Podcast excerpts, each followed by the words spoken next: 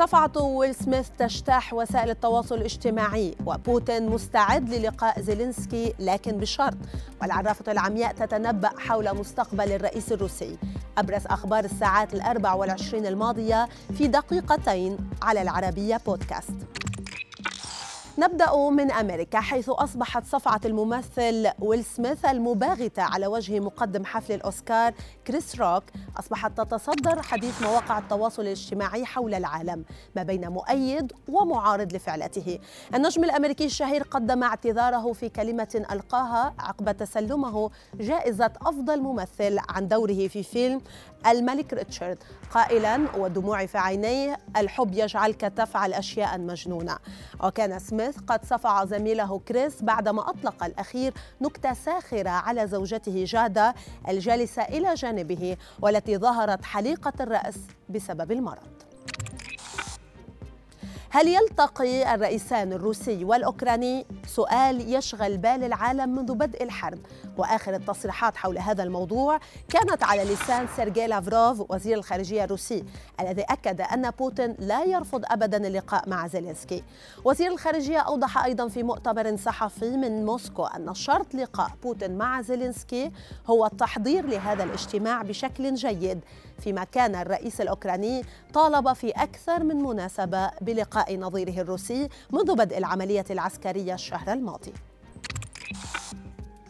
في الشأن الأوكراني الروسي أيضا اتهمت كييف موسكو بتدمير مدينة ماريوبول وتحويلها إلى غبار في إشارة إلى أثار الدمار المهول نتيجة القصف الروسي المتواصل منذ أسابيع. وزارة الخارجية الأوكرانية أوضحت أن سكان مدينة ماريوبول يكافحون من أجل البقاء وصفة الوضع الإنساني في المدينة بالكارثي. فيما قال الرئيس زيلينسكي إن منافذ الدخول أو الخروج من المدينة مقطوعة تماما. مشيرا إلى استحالة إدخال مؤن أو أدوية إلى المدينة. رغم من أن المثل الشعبي الشائع يقول كذب المنجمون ولو صدقوا إلى أن الكثيرين تداولوا مؤخرا بتوقعات العرافة البلغارية العمياء بابا فانجا حول مستقبل الرئيس الروسي فلاديمير بوتين وروسيا. فوفقا لما نشرته صحيفة ذا سان البريطانية ادعت بابا فانجا التي توفيت قبل 25 عاما أن بوتين سيصبح سيد العالم. كما قالت إنها تعتقد أن روسيا ستهيمن على العالم فيما أشارت أيضا الصحيفة إلى أن العرافة العمياء توقعت العديد من الكوارث والأحداث الكبرى من بينها العملية العسكرية الروسية في okrania.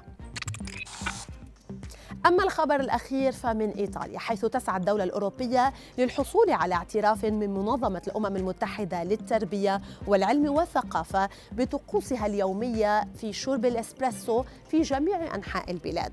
صحيفة ذا تايمز قالت أو نقلت عن نائب وزير الزراعة الإيطالي قوله إن طقوس شرب الإسبريسو تعد جزءا لا يتجزأ من الهوية الوطنية التي توحد شمال البلاد وجنوبها.